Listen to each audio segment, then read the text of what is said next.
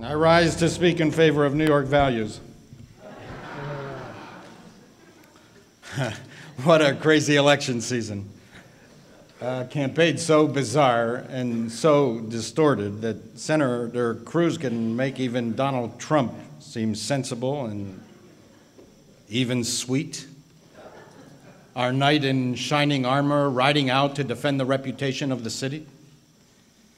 You saw that, right? Or read about Ted Cruz smackdown of Donald Trump that he embodies New York values? New York values, Cruz voters understood the reference. It's some sort of secret code that they employ to telegraph what they really mean when they don't want to say what they really mean. But since the rest of us didn't really get it, when pressed to explain what he meant by the phrase New York values, Cruz responded New Yorkers are socially liberal or pro abortion or pro gay marriage and are inclined to focus around money and the media. Hmm. money and the media. I'm just trying to think where have I heard that before? Is it just me? Am I overly sensitive? Or did you also perceive something, I don't know, vaguely not so friendly to Jews with that comment, money in the media? Later, the campaign helpfully illustrated what they meant by New York values. New York City requires chain restaurants to post warnings on salty foods. What a mortal threat to the American way of life. Look, they even post calorie counts in restaurants, the audacity of letting people know what they're actually putting in their mouth. Leaving aside the fact that real Americans are not so real, and that small towns often have big problems. New Hampshire has one of the gravest drug problems in the country. And leaving aside the hypocrisy of the wife of an anti New York values politician working at Goldman Sachs. Goldman Sachs, the very embodiment of money and the media, whose very name, Goldman, reminds us of money, and whose staff is heavily populated by those people. You know, the kind who eat arugula and kale and avoid salt and count calories. And many of them don't like NASCAR. And they don't own RPGs or tanks to prevent home invasions. And leaving aside the hypocrisy that this anti New York values politician took a million dollar loan from said Goldman Sachs and leaving aside that I bet you that many of the bankers that the Cruz campaign has dealt with in New York, and many of the hotel and executive owners where he has stayed, and many of the actors, directors, and producers of the theater that he has seen, and many of the chefs in the restaurants where he has dined are socially liberal or what I would say, I wouldn't call them pro abortion, but pro choice and support gay marriage. Who knows? Some of them might even be gay themselves. Leaving all that aside, what I want to ask is what are New York values? And what exactly is the problem with New York values? It's not that everyone here is a liberal. For heaven's sake, Ayn Rand the paragon of conservative virtue, lived and lo- lived in and loved New York City. We have elected conservative mayors, at least what used to be considered conservative. With all of the nationalities, ethnicities, and religions residing here, we tend to be tolerant, diverse, and pluralistic. What's wrong with that? Is there something un American about tolerance and diversity? New Yorkers are pragmatists. We don't have time to be ideologues. We have to solve problems quickly. We have to get to work, find a cab, fight the crowds, jostle with all those aggravating anti New York values tourists who gawk at us at the places where we work, live, and entertain.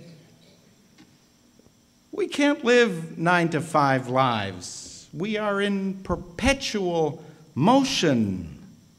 What Ted Cruz finds threatening about New York is what keeps us going. It's the reason we live here. We don't want to put our lives on cruise control. I would also add that most New Yorkers don't want to put the country on cruise control either. Our first impression of New York is partially true. The city is crowded, noisy, and dirty. Rats, cockroaches, and bedbugs live here. They dine on our food and on us as well. When it snows in New York, be prepared. Life as we know it comes to a grinding halt, and the slushy remains dampen our spirits even days later. We can be impatient. Already in the 18th century, John Adams wrote about New Yorkers. They talk very loud and very fast and all together. If you ask a question before you can utter three words of your answer, they will break out upon you again and talk away. Non New Yorkers interpret this as rudeness. Perhaps there is some justice to this impression. But then again, have you ever driven in Florida? or gone into some boutique shop in Charleston, South Carolina? People are so slow and so darn friendly. The salespeople follow you around from item to item that all you're thinking about is how soon can I get out of here without appearing like a rude New Yorker. When the cruise control crowd comes here, they simply can't adjust to the pace. In fact, they have created a new disorder for New Yorkers, previously unknown to medicine called sidewalk rage. You're walking to work, making good time, and suddenly someone steps in front of you, moving like a turtle. Sometimes they snap a picture. Sometimes they even stop us and ask us to take their picture. Listen, that is so uncool in New York and they have no idea how to use an umbrella.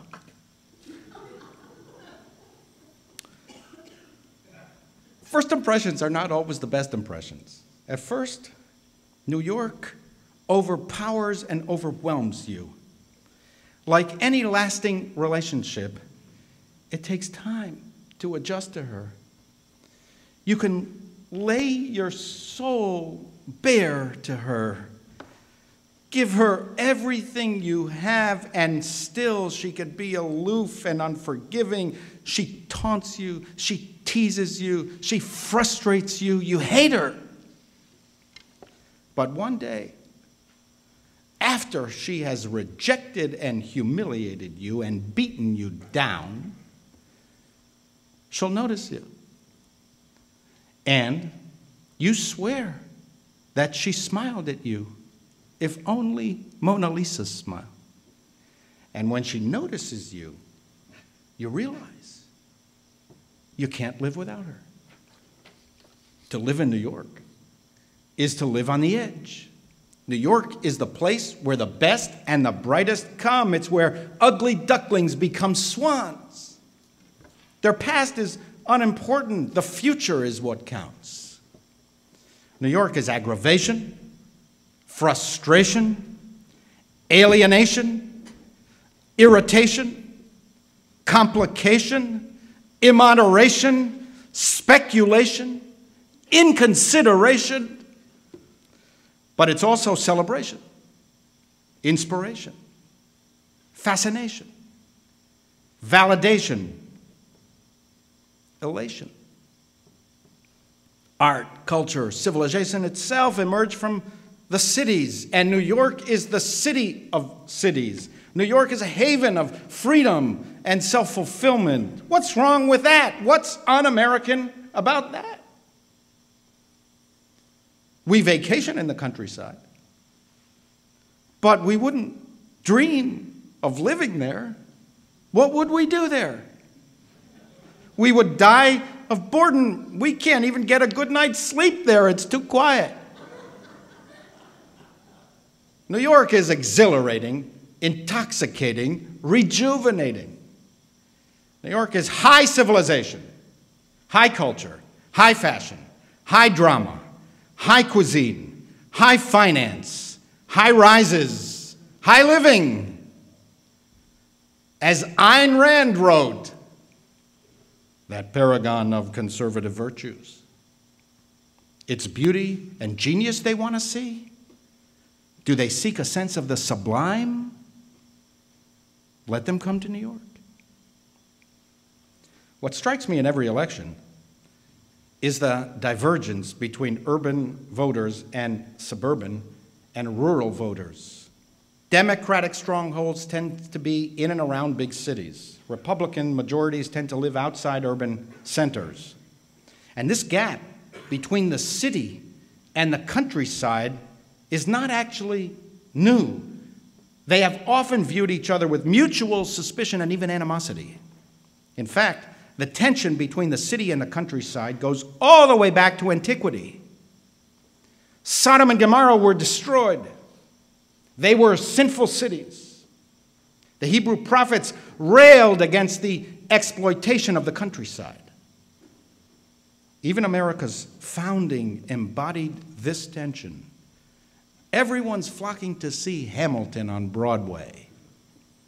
Maybe Senator Cruz saw it too. Alexander Hamilton loved this city and recognized its colossal potential. Hamilton envisioned the new country as a manufacturing giant. He supported central banks and a highly developed market economy with an elaborate bureaucracy to regulate contracts, property rights, patents, and invention. Jefferson, Madison, and John Adams were distrustful of banks, credit, and stock markets. They envisioned America as essentially agrarian they favored the slower rhythms of rural life and were suspicious of the unruliness of the city. Cities are the engine of society. Alexander Hamilton was right about that.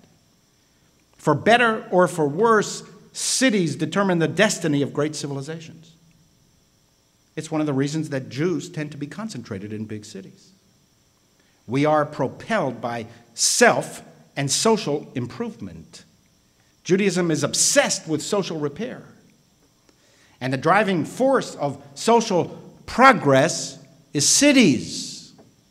They produce many of the ideas and much of the wealth necessary to advance society. We believe that life is a great, good gift and is intended to be enjoyed. And therefore, we believe in a high work ethic and think nothing wrong of a high worth ethic. But cities are prone to imbalance. Sheer, raw, determined, single minded pursuit of power, influence, and ego could easily distort the balance between the just and the unjust, between right and wrong, between vitality and destruction. And therefore, Jewish morality through the ages cautioned urban dwellers be careful. Be careful not to get out of balance. Be careful that you are not devouring others in your admirable ambition to be as free, as prosperous, as self fulfilled, and as advanced as you possibly can. Knowing that cities can be corrupting, that people reside here for opportunity and advancement they are ambitious and pursue power and wealth and status and prestige and come here because they want to be with other people who feel the same way.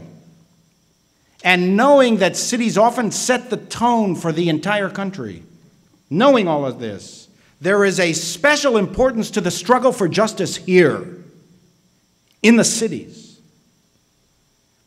Not to eliminate the city, not to diminish the city, but to harness its energies for righteousness and greatness to bring out the full potential of the metropolis, to build capitals of decency, humanity, nobility, kindness, virtue, honor, conscience, and goodness. And the Bible teaches us that even a very small minority in the cities, just 10 people, just 10 righteous people can change the entire destiny.